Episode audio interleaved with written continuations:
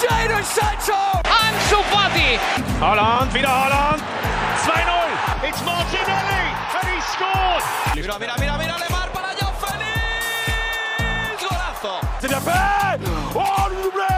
Le doublé pour Ryan Cherkit! Force 2 finds Odegaard. Martin Odegaard! The opening goal! Bonjour à toutes et à tous, bienvenue dans le Formation Football Club, le podcast dédié aux jeunes joueurs, aux éducateurs et aux centres de formation. J'ai le grand plaisir pour vous retrouver aujourd'hui pour un nouveau numéro de Parole d'éducateur, l'émission qui donne la parole aux entraîneurs afin de mieux comprendre leurs paroles, leur parcours, leur quotidien et leur métier. Un invité de choix aujourd'hui puisque Alexandre Torres est dans le Formation FC, entraîneur du Stade Bordelais en National 3, avec sa formation universitaire notamment, il possède une trajectoire assez singulière. Il est d'ailleurs le seul non-ancien professionnel à passer le BEPF, le brevet d'entraîneur professionnel de, football sur la session 2021-2022, au milieu euh, David Bay et de Maxence Flashez notamment. Euh, déjà, bah, pour commencer, comment allez-vous coach? Bah écoutez, très bien, et puis merci beaucoup euh, pour l'invitation, c'est très sympa. Bah écoutez, tout le plaisir euh, est pour moi. Euh, c'est habituel dans, dans Parole d'éducateur, euh, voilà, on, on commence toujours un peu par ça. C'est l'occasion surtout de revenir dans, dans votre, de, sur votre parcours parce que c'est vrai qu'il est assez inspirant. J'ai déjà parlé de cette formation universitaire, mais vous avez été également scout euh, à, à Auxerre, euh, entraîneur sur le bassin d'Arcachon. Pouvez-vous justement un peu revenir sur ça pour, pour démarrer, euh, sur ce cursus à part dans, dans le football français? Bah, je ne sais pas si c'est un, cursus à part, à part parce qu'on est, on est, nombreux, on a tous un parcours un petit peu singulier.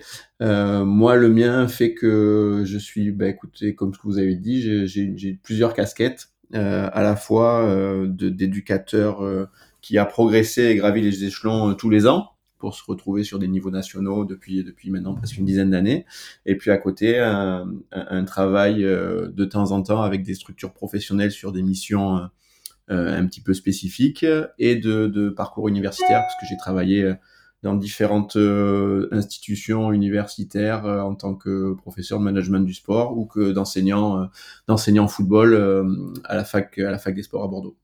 C'est vrai que ça, permet d'avoir une émulation et justement plusieurs, euh, j'imagine, inspirations pistes parce qu'il y a justement ce, côté un peu peut-être théorique que vous avez pu voir euh, à, l'université, mais aussi ce, côté forcément du terrain. Et voilà, vous avez, euh, on va dire, plusieurs inspirations, sources pour, pour avoir votre modèle aujourd'hui.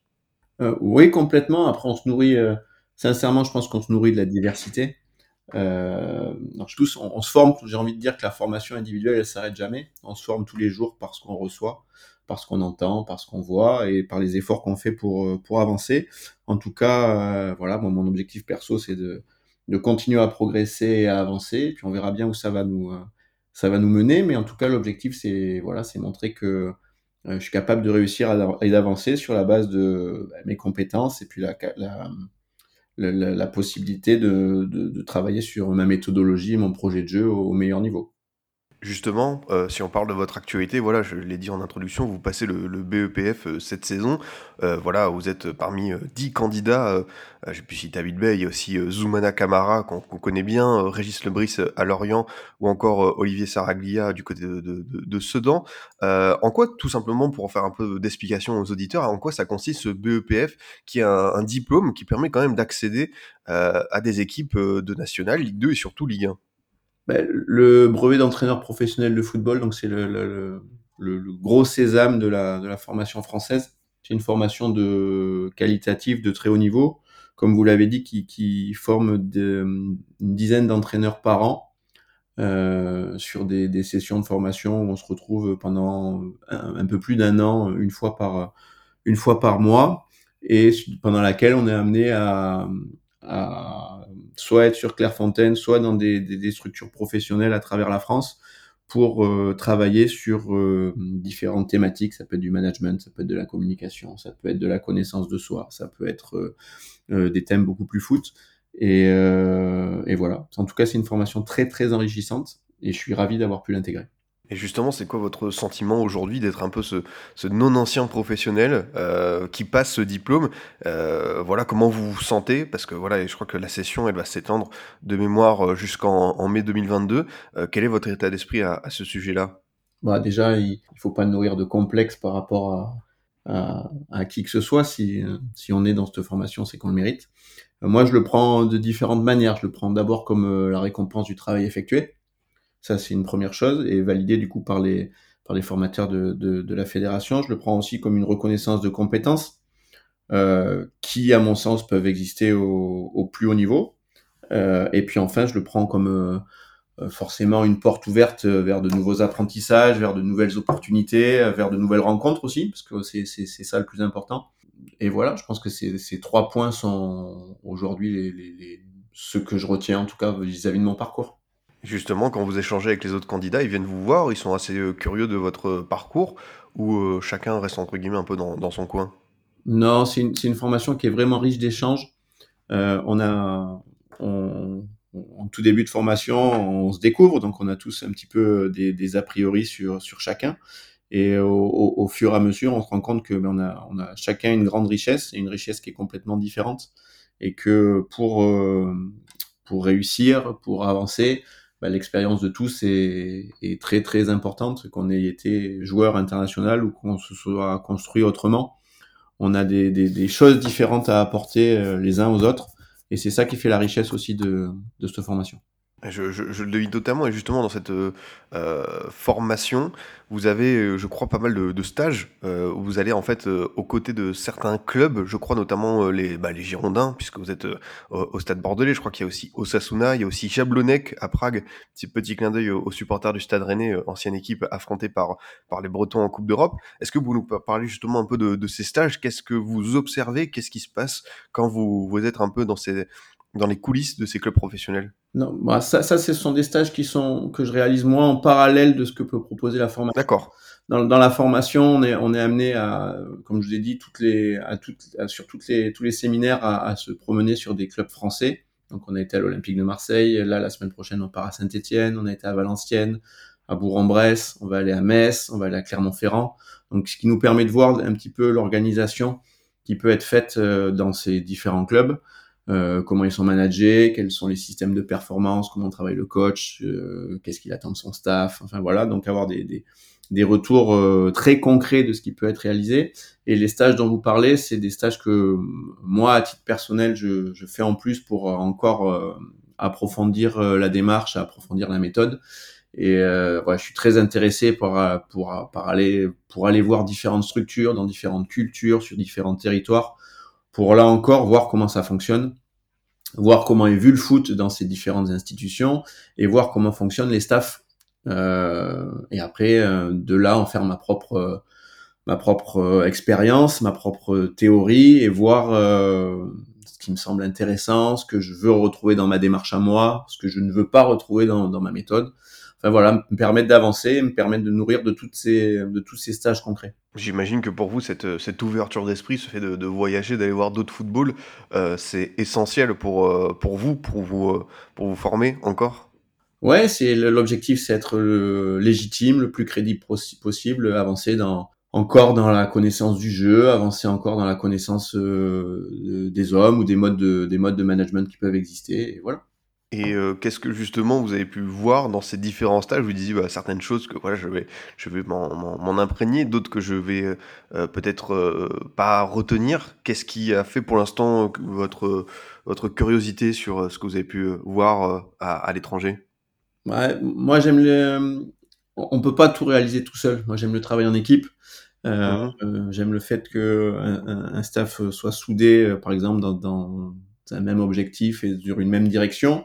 Maintenant, cette direction, elle est, elle est tout le temps euh, donnée par le, le, head coach, par le, numéro un. Et euh, voilà, c'est la façon dont on peut. Ce qui m'intéresse, c'est la façon dont on peut amener les gens euh, avec soi. Et au fur et à mesure de mes expériences, je me dis qu'il y a deux, deux points qui sont très importants. Le premier, c'est la bienveillance, et la deuxième, le deuxième, c'est l'exigence. Et euh, sur les staffs qui fonctionnent, dans les projets où on voit que ça avance, ces éléments-là, ils apparaissent pour moi tout le temps en, en gras ou en fluo, comme vous voulez. Mais c'est vraiment les, les points sur, auxquels moi je m'attache maintenant au quotidien. Justement, en, en, avec votre parcours, est-ce que vous avez le sentiment de devoir plus prouver que les autres ou pas forcément? On est vite euh, crédible ou, ou, illégitime ou au contraire légitime auprès d'un groupe. Et je pense pas que ce soit le, je pense pas que ce soit le parcours. Euh, qui fait que, comme disait Arrigo Sacchi, je crois pas qu'on a besoin d'être euh, cheval pour faire un bon jockey. L'objectif, c'est d'être vraiment la main qui accompagne. Et pour ça, la main qui accompagne, il faut être, euh, capable d'emmener des gens avec soi, il faut être capable de les accompagner, il faut être capable de leur donner l'autonomie. Et après, pour quelqu'un qui a un parcours comme moi, il faut être capable là justement de travailler encore plus sur la connaissance du jeu pour euh, que ce soit un point euh, fort de notre parcours et pas quelque chose sur lequel les joueurs peuvent peuvent s'attacher. En tout cas, dans mon cas, j'ai jamais ressenti euh, à aucun moment ce problème-là. Et euh, pour revenir, euh, Alexandre Dorès, sur votre euh, formation, il y a notamment voilà, cette rencontre, c'est le moment où vous avez su que vous vouliez devenir coach, c'est avec Pierrot Stupar à, à, la fac de Bordeaux, qui a été votre professeur, et voilà, pour ceux qui ne le connaissent pas, qui est une, vraiment une figure locale du, du football aquitain. Est-ce que vous pouvez nous en dire un peu plus sur ce peut-être ce déclic qui vous est arrivé à la fac? Mais déjà, c'est gentil de me rappeler ce souvenir-là. Euh, en effet, c'est un, très, un très bon souvenir. Euh, à la fois euh, la rencontre avec Pierrot Stupar et puis après la rencontre avec André Menot, qui était plus un théoricien. Moi, j'ai aimé leur façon d'appréhender le foot qui était complètement différente de celle que que j'ai pu que j'avais pu voir avant. Et c'est vraiment eux deux par leur leur personnalité surtout qui m'ont donné envie d'avancer et qui m'ont les premiers fait croire euh, en moi en fait et qui m'ont dit écoute euh, euh, t'as as quelque chose à faire dans ce dans, dans, dans, ce métier et tu peux apporter des choses. Et ouais eux ils ont vraiment su me mettre me mettre en confiance et me donner envie d'avancer.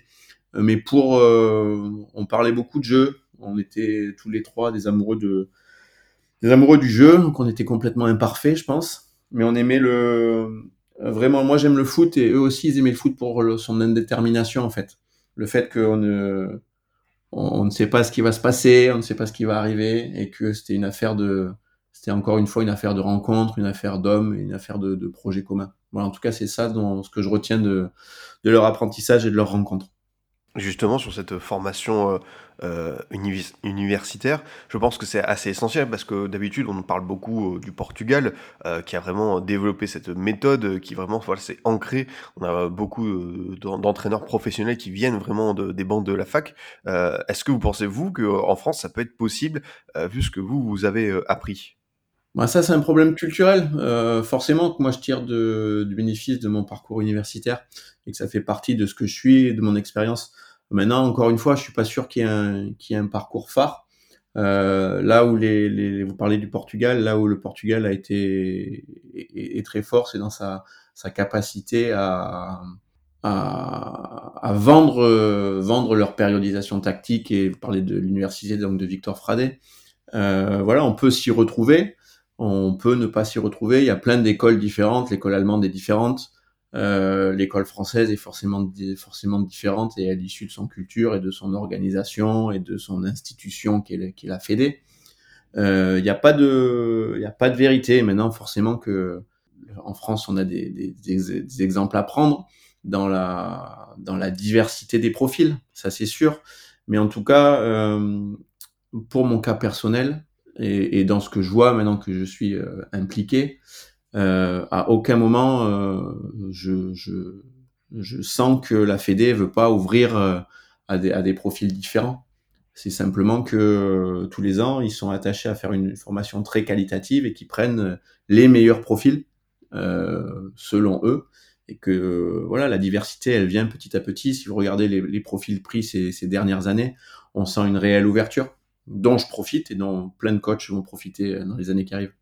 Oui, c'est intéressant, je pense, d'insister sur ce point, euh, Alexandre Torres, parce que on entend souvent que voilà, la fédération française euh, ferme des portes entre guillemets, mais vous, ce que vous constatez bah, de l'intérieur, du, terrain et même à travers les diplômes, c'est qu'il y a quand même possibilité, avec cette forme un peu de, méritocratie, de pouvoir accéder aux, meilleurs diplômes, même si on n'a pas voilà 300 matchs de Ligue 1 dans, dans les jambes bah pour le coup, moi j'en suis, euh, j'en suis la preuve. Alors forcément, on n'est pas beaucoup puisque il faut atteindre des niveaux de, de, de d'entraîneurs qui sont sur des niveaux nationaux et que du coup l'entonnoir il est forcément plus serré. Maintenant, euh, vous parlez de méritocratie. Euh, alors c'est vrai qu'il y, a ce truc-là, mais moi je, je moi je l'inverse plutôt. Moi je pense l'inverse et je trouve que c'est pas si on veut on peut. Moi je pense que c'est là où il y a un chemin, il y a une volonté. Et quand il y a un cap de défini, on, avance plus vite, on avance plus fort. Et euh, je pense que les entraîneurs ont, si j'ai un conseil à donner, c'est de, croire en soi, mais de se donner un cap, de se donner des objectifs de réalisation qui permettent d'avancer. Et après, euh, voilà, je ne suis pas le premier, je serai pas le dernier à accéder à cette formation.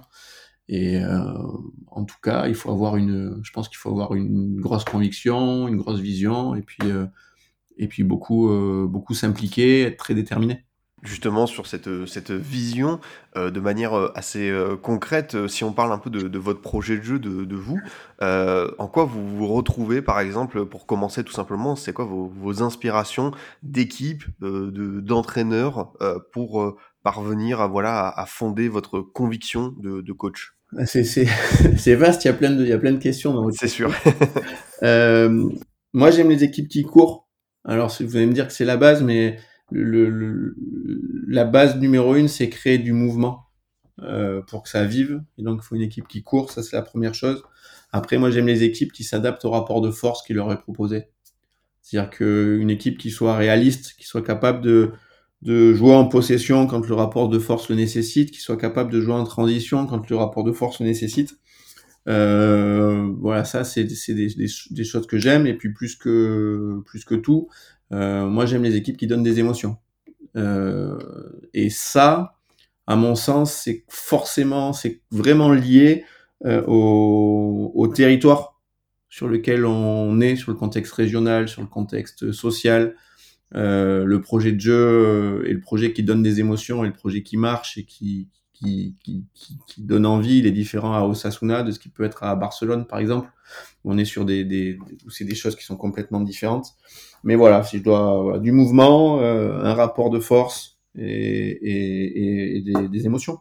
Notion de, donner des émotions, euh, j'imagine qu'elle est assez essentielle. Et comment vous euh, la faites comprendre à, vos joueurs? Comment est-ce que ils l'entendent? Euh, C'est-à-dire que voilà, doivent se dire bon, même en, National 5, j'ai ce devoir un peu pour les spectateurs, pour voilà les, personnes du club, de, transmettre ce, ce, ce, ces émotions. Après, je pense que c'est plus facile au niveau amateur qu'au niveau professionnel, puisqu'il y a plus de joueurs du coin et qui sont sensibles à ce que à ce qui peut être fait sur un territoire. Mais euh, même avec les, euh, en tout cas, euh, quand je, quand je j'aurai ma chance au niveau professionnel, je pense que ça sera un élément important. Et c'est un, c'est d'abord un acte, si on veut parler de méthode brièvement, je pense que d'abord c'est un acte de leadership où on est là pour nous souder des, des gens qui arrivent d'horizons différents. Le foot, pour moi, enfin, dans ce cadre-là, le foot c'est un petit peu un prétexte, c'est presque accessoire. L'objectif c'est ça, c'est souder des, gens d'horizons différents, et c'est la manière dont, on le fait. Donc c'est après c'est travailler au départ sur la raison d'être et les objectifs, pour encore une fois, comme je vous ai dit tout à l'heure, euh, fixer un cap. Euh, montrer aux joueurs que le résultat final, c'est c'est une fin en soi en fait. Ce qui compte, c'est le chemin. Ce qui compte, c'est les progrès qu'on fait au quotidien. Ce qui compte, c'est euh, voilà l'énergie qu'on met pour faire progresser le groupe au quotidien. Et sur cette raison d'être et ces objectifs, c'est aussi fixé, ben voilà, le, ce, dont on vous parlez, des valeurs et des comportements associés qui euh, qui, fondent de la, la raison d'être de, notre action et qui comprennent dans ce cadre-là que eh ben, il y a à la fois vaincre l'adversaire, c'est une chose, mais que on, donc on joue contre l'adversaire, mais on se bat pour quelque chose. Et ce pour quelque chose, c'est euh, c'est l'identité, c'est une philosophie, c'est un partage avec des, des gens. Et donc c'est forcément lié au c'est forcément lié au territoire et ça passe forcément par euh, par une connaissance du territoire pour leur donner euh, ce qu'ils veulent voir en fait. Et justement, si on parle du territoire bordelais de, de ce contexte, qu'est-ce que vous pouvez nous dire sur les, les éléments un peu de, de, culture que vous essayez de transmettre à vos joueurs? Ben, Le territoire, si on parle du, du, du stade bordelais de, de Bordeaux, l'objectif c'est à la fois, on est sur une terre de rugby malgré tout, et donc il y a des valeurs de, solidarité et des valeurs d'engagement avec lesquelles on peut pas transiger. Ça c'est impossible. Et euh, il y a aussi euh, prendre en compte euh, les individus qui constituent le groupe. Nous, on a une majorité de joueurs qui sont revanchards et qui veulent se relancer, qui viennent au Stade Bordelais pour se relancer. et donc, il y a la prise en compte de leur de leur intérêt personnel. Et je pense que c'est on, a trop vite fait de, de dire que le collectif prime avant tout. Mais euh, avant d'aller sur des objectifs collectifs, il faut aller euh, sur des objectifs individuels. Et c'est ces objectifs individuels-là qui vont servir après ce qu'on peut faire au niveau collectif. Et euh, donc voilà, sur le Stade Bordelais, on essaie de beaucoup prendre en compte euh, les besoins de chacun et d'essayer de mettre ces besoins de chacun, leur faire comprendre que euh, ils n'existeront que par la réussite du projet collectif, euh, quel qu'il soit. Et si on parle du Stade Bordelais, c'est ben, réapparaître sur un niveau national 2 et construire un club qui soit fédérateur des énergies locales et des, gamins du coin. Justement, vous avez parlé de, de profils revanchards. Voilà, ce sont certains joueurs qui ont échoué dans les centres de formation de, clubs professionnels, qui sont passés tout près de leurs rêves. Et euh, comment vous faites pour, euh, on va dire, euh, prendre la température de leur, arrivée dans votre équipe? Est-ce que vous avez des entretiens individuels ou est-ce que vous, vous, laissez un peu le terrain comme un juge de paix pour euh, vous faire votre idée. Comment ça se passe un peu cette, euh, voilà, euh, cette, euh, cette volonté de découvrir ces, joueurs un peu revanchards? Alors ça, c'est très compliqué euh, parce que quand les, joueurs quittent, euh, quittent une structure professionnelle, il y a beaucoup de déception et, et souvent il y a du déni aussi. Et le fait de le fait de se retrouver à ne plus s'entraîner le matin, mais s'entraîner l'après-midi dans des conditions qui sont beaucoup plus difficiles que ce qu'ils avaient connu dans un centre de formation, euh, il y a un moment euh, qui peut être plus ou moins long en fonction des profils de joueurs où ils sont plus du tout euh, capables d'être productifs dans le sens de production individuelle au service d'une production collective et ils sont souvent en difficulté. Après, euh, le temps qu'ils mettent à, se remettre dans le bain, il est très très très variable. Il y a, plein de choses qui rentrent en, considération, euh, le, contexte familial, leur entourage, leur euh, leur capacité au rebond, qu'on peut évaluer avec des entretiens, qu'on peut évaluer avec avec différents outils, mais le, le principal c'est l'attention qu'on leur porte et et c'est de voir si le projet dans lequel maintenant ils sont inscrits, donc un projet amateur de rebond, correspond vraiment euh, à leurs attentes. Et ça, c'est vraiment, c'est très variable et c'est vraiment difficile de d'évaluer euh, un, rebond possible. En tout cas, nous, on essaie de les mettre dans les meilleures conditions au quotidien en, en faisant attention à eux. Mais après, euh, j'ai envie de vous dire, la balle est souvent dans leur camp. C'est une certitude, je, je le devine. Et euh, voilà, on a parlé beaucoup de, de votre travail. euh, on a commencé un petit peu à évoquer voilà, votre philosophie de, de, de coach. Mais euh, j'imagine que euh, voilà, il y a aussi ce travail humain que vous effectuez au quotidien avec des joueurs. Alors même si on est en cinquième division, que ce sont des joueurs qui sont quand même d'un- très bon niveau, euh, il y a aussi cette part un peu euh, voilà d'humain à aller vers eux, à les comprendre. Et j'imagine que c'est un travail euh, assez singulier. Je sais pas trop comment finalement on, l'apprend cette, euh, cette, euh, cette empathie. On, l'apprend avec l'expérience et on l'apprend vraiment avec le, le- on apprend à réagir aux situations en fonction de ce que de ce qu'on a vécu, ça c'est sûr. Moi, mon cœur de métier, et là vous avez raison, moi je considère que mon cœur de métier, c'est de gérer des talents individuels pour les mettre au service du collectif et de fabriquer de la confiance. Donc ça passe par le management du vestiaire, ça passe par le management du staff, euh, par la préparation de match, euh, et donc et de créer des conditions pour que l'équipe progresse. Et ça, c'est au quotidien. Donc forcément, ça passe par du terrain, mais ça passe par beaucoup de relations humaines. Et il y a plein de façons différentes de, de, de créer de la confiance. Y a, je suis pas sûr qu'il y ait une méthode particulière. Ça peut être en donnant confiance en faisant jouer, ça peut être en protégeant, ça peut être en, en, en disant les choses, en, en montrant qu'on croit au projet, qu'on croit en l'équipe, qu'on croit en- aux joueurs. Il y a vraiment, vraiment beaucoup, beaucoup de façons de, de fabriquer de la, de la confiance. Mais on est sans arrêt sur, euh, on est sans arrêt sur du, du, du concret et sur la corde raide, j'ai envie de dire, où on, est amené à, prendre des, décisions, beaucoup de décisions tous les jours. Et dans cette optique-là, alors des fois on réussit, des fois on se trompe. Mais euh, alors, je sais plus quel philosophe disait que oui et non étaient les, les réflexions qui demandaient le plus de temps. euh, mais c'est exactement ça. C'est que on est sur de l'humain, donc y a pas, je suis pas sûr qu'il y ait de- des méthodes. Vous parlez de, voilà, de, de, gérer des, talents. Euh, comment ça se passe pour les intégrer à votre projet de jeu? C'est-à-dire que voilà, vous disiez que vous étiez un, un coach qui était quand même pas mal dans l'adaptation, qui euh, voilà, challengeait selon, selon l'adversaire. Euh, comment vous faites pour mettre vos meilleurs joueurs dans les meilleures conditions? Euh, Quel est un peu le, secret euh, de, cette réussite? Parce que j'imagine que voilà, il faut réussir à, combiner les capacités individuelles au, au service du collectif. On a commencé un petit peu à en, parler. Qu'est-ce que vous mettez en place pour y parvenir? Ouais, ça, c'est vraiment le travail. Gérer les talents individuels, c'est vraiment le travail au, quotidien. Les joueurs à l'entraînement, ils sont là pour ils sont là pour deux choses. Ils sont là pour, à mon sens, hein, ils sont là pour un euh, assimiler des systèmes, assimiler des combinaisons. Donc c'est un travail de c'est un travail de mémorisation par la répétition pour les mettre au service d'un projet collectif commun. Ça c'est la première chose et les y faire adhérer. Et la deuxième chose, c'est les, quand on parle de talent, c'est aussi leur apprendre à faire face à l'aléatoire et à, à, chercher des solutions un petit peu inédites pour la résolution, pour, pour faire la résolution de problèmes. Euh, nous, on n'est pas, encore une fois, on n'est pas sur le terrain et sur le terrain, ils, reçoivent beaucoup d'informations et ils doivent, qu'ils doivent gérer euh, dans l'instantanéité.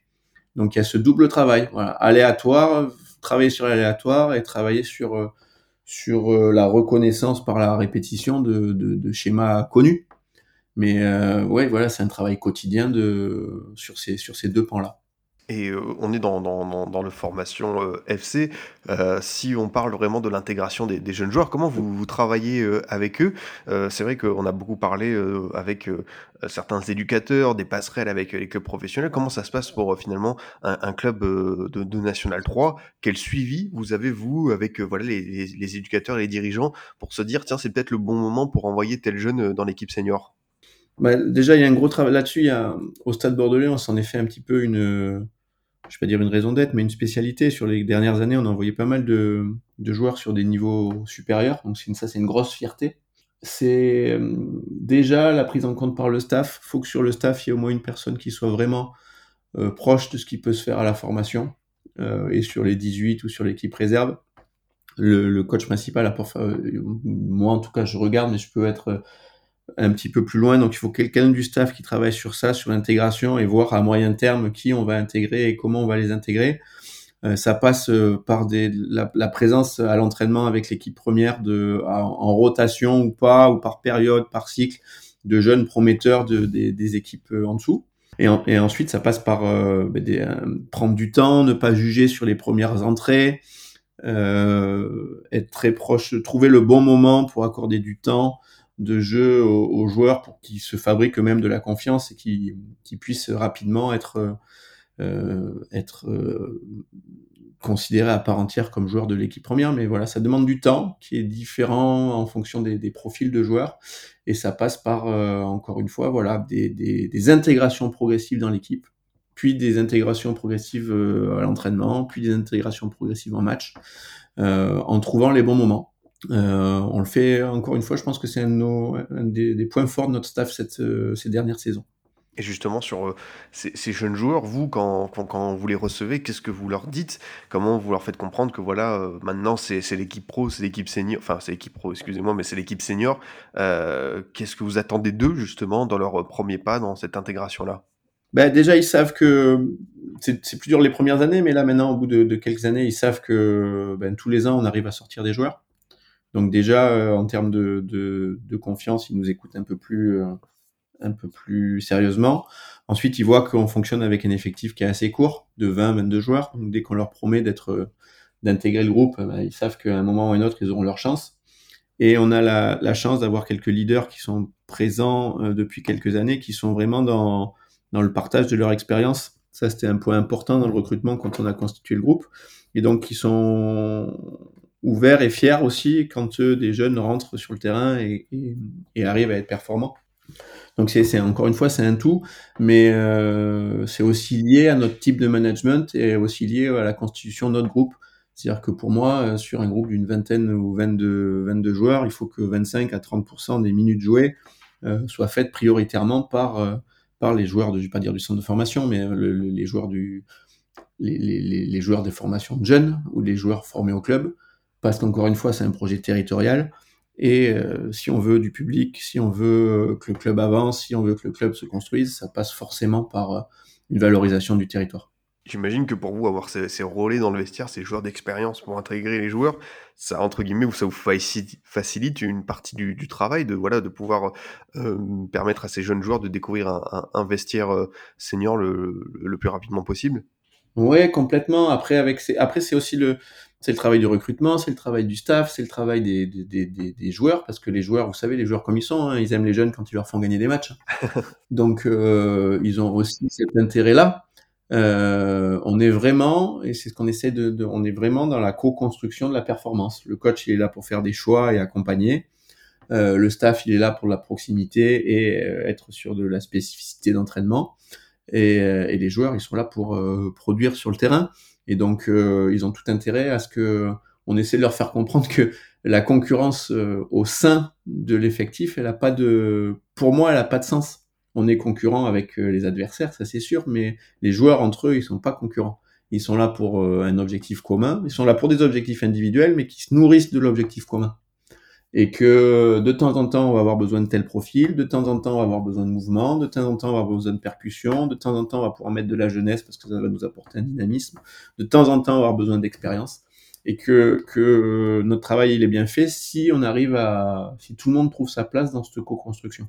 Pour vous, euh, quelle est euh, la, la, la, part de, de, dimension humaine qui est, euh, on va dire, ultra importante, j'imagine, dans votre championnat en National 3. Euh, on va y venir après juste sur les, les, résultats que vous avez sur ce début de saison qui sont vraiment euh, très bons.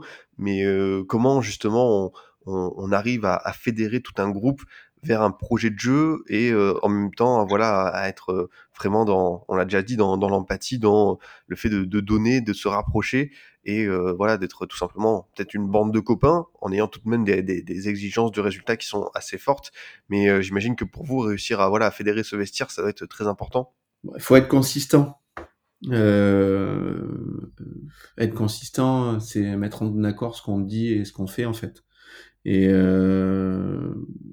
encore une fois, c'est, j'en ai parlé déjà tout à l'heure, mais allier bienveillance et exigence et attendre, voilà, attendre une donc c'est respecter et c'est attendre de la réciprocité de des joueurs. Donc déjà ça c'est vraiment une bonne base pour, euh, pour avancer et du coup, on, pour revenir sur votre projet de jeu, parce que je pense que c'est assez intéressant pour euh, voilà mieux vous comprendre en tant que, que, coach sur ce que vous essayez de voilà de, de, donner. On a déjà parlé des émotions, on a déjà parlé du fait que votre équipe elle puisse courir, qu'elle presse haut. Finalement, euh, quand on voit ça, on a l'impression que vous pouvez être, être un, un, entraîneur allemand, tout simplement. c'est gentil, hein, je parle pas bien allemand. euh, pas du tout même. Euh, je oui, mais encore une fois, moi j'aime les équipes qui sont capables d'être de, de s'adapter au rapport de force de temps en temps. Si la situation nécessite de faire 150 passes, il faut faire 150 passes. Si la situation nécessite de faire une passe et de faire un shoot loin devant pour marquer, il faut faire ça. Euh, c'est vraiment l'idée que moi j'essaie d'expliquer de, aux joueurs. Il faut être en de temps en temps, on a l'impression que comme les jeunes, les jeunes de temps en temps on les voit, ils font tourner le ballon parce qu'on leur a dit qu'il fallait faire tourner le ballon depuis derrière. Mais ça c'est tout dépend de la situation, tout, dé, tout dépend de ce qui leur est proposé par l'adversaire. Et euh, voilà, le foot, encore une fois, c'est la de la liberté. C'est le sport le plus libre et sur le plan inf informationnel le plus riche. Et donc le, le, il faut être capable de s'adapter à ce qu'on nous propose en face. Et ça, on sait jamais ce qui va nous être proposé. Et c'est là où euh, le talent des joueurs, le talent individuel euh, fait la, fait la différence. Mais voilà, mon équipe, je veux qu'elle soit capable de s'adapter à ce qu'elle voit à ce qu'elle ressent et à ce qu'elle euh, ouais, à ce qu'elle voit sur le terrain. Ce que, ce que vous dites, c'est que voilà, vous ne pouvez pas savoir finalement comment l'adversaire va jouer. Euh, c'est que au niveau bah, des ça serait bien non de savoir. ça serait bien de savoir Oui. et d'être sûr. Parce que j'imagine qu'à votre niveau, peut-être pour situer, pour que les auditeurs euh, puissent comprendre, vous n'avez pas forcément des outils comme la, la vidéo, peut-être pour votre club, pour vraiment votre, votre équipe, pour euh, travailler certaines choses, mais pour les adversaires, savoir ce qu'ils préparent euh, en amont. Est-ce que vous avez accès à ce genre euh, d'outils? Si, oui, bien sûr, on a la vidéo de, de, tous, de tous les adversaires, ça sur, sur les niveaux nationaux, on, on a. Mais même, euh, même si, même au plus haut niveau, si on peut trouver des, s'il y a des récurrences, on peut, on, dans, dans, dans ce que fait l'adversaire ou dans ce que nous on va faire, forcément il y a des récurrences, il y a des choses à, sur lesquelles éveiller les joueurs. Mais les choses sur lesquelles on va éveiller les joueurs, ça va arriver 3, 4, 5, 6 fois dans un match. Donc forcément, il faut qu'ils y soient préparés, et c'est encore une fois le travail dont on doit faire de, répétition, de mémorisation, pour les aider à trouver la bonne réponse. Mais euh, il y, a, y, a, plein d'instants dans le match où euh, ils répondent par euh, par rapport à leur expérience et ce qu'ils ont vécu, vécu eux, et donc ils doivent être capables de, de trouver eux dans l'instantanéité la, la, la, bonne réponse. Donc c'est c'est forcément le travail de visionnage, forcément le travail d'anticipation est hyper important. Mais les mecs sur le terrain, il faut qu'ils soient, ils soient proactifs et qu'on les aide à, à, le devenir et à l'être totalement. Et, juste, justement, dans cette perspective, vous, quel est votre avis sur euh, la vidéo? Voilà, parce que euh, vous êtes un, entraîneur encore assez jeune, assez euh, moderne, on peut vous deviner dans votre discours. Et justement, comment vous voyez l'apport de cet outil, même plus globalement, si vous voulez aller au-delà et évoquer les, statistiques, la data, comment vous vous en imprégnez personnellement? Alors le, travail de vidéo c'est forcément essentiel pour bah, pour, dénicher euh, des pistes de travail, des pistes de victoire, euh, des points forts ou des points faibles de l'adversaire ou des comportements récurrents. Donc ça, c'est forcément essentiel et on y attache, il faut y attacher du temps. Mais il faut pas que ça prenne toute la place, déjà parce que je pense que les joueurs ne sont pas capables et on est nous-mêmes pas capables de recevoir toute, cette information-là.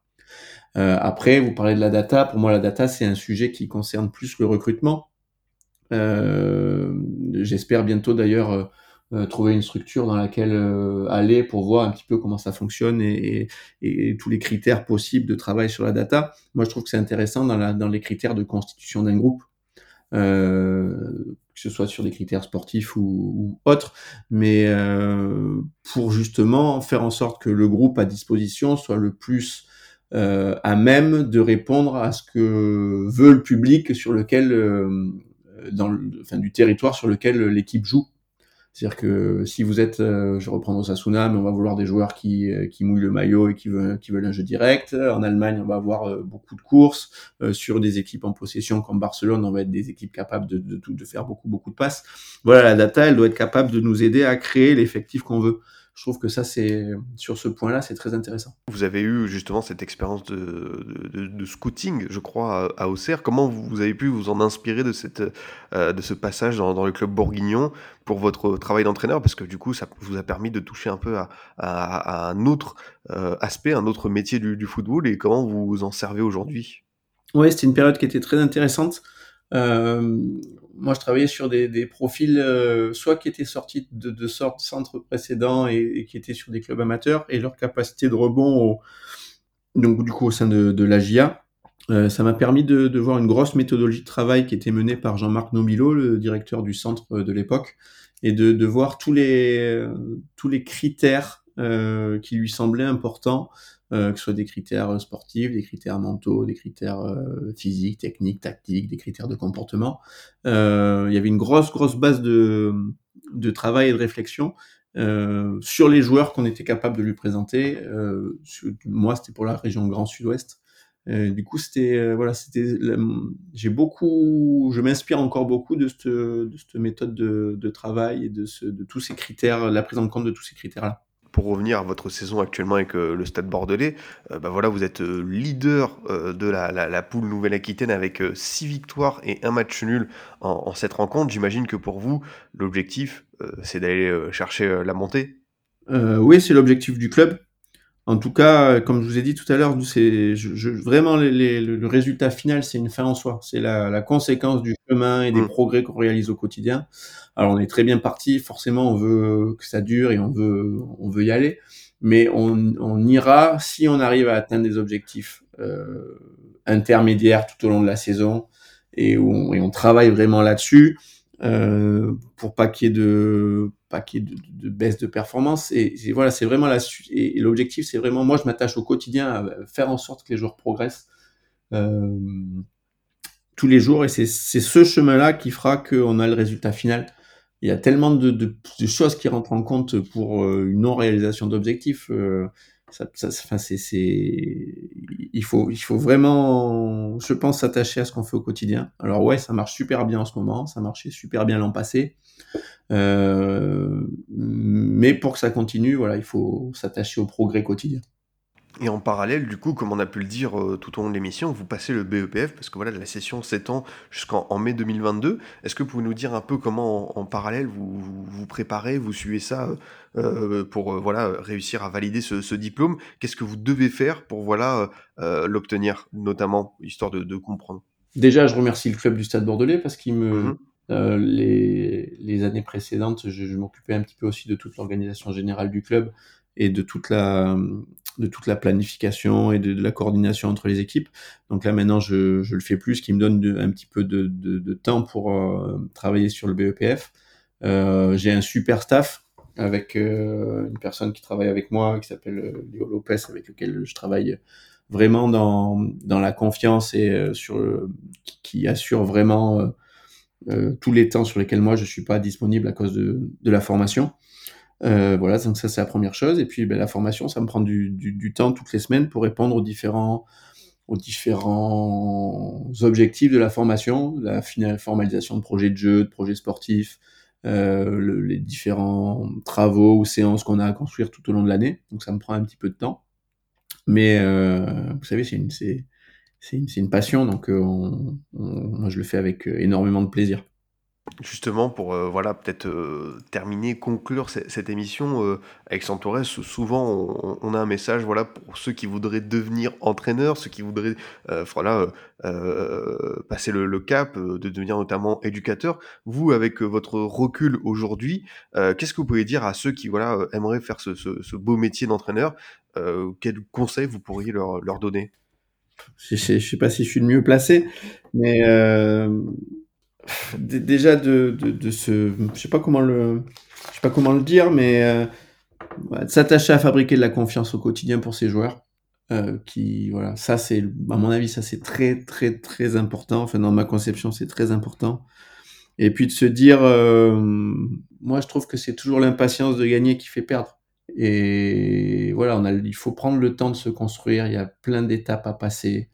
Euh, faut pas avoir peur de commencer en bas, il faut pas avoir peur de commencer avec des jeunes, il faut pas avoir peur de il faut, il prendre beaucoup de plaisir dans ce qu'on fait.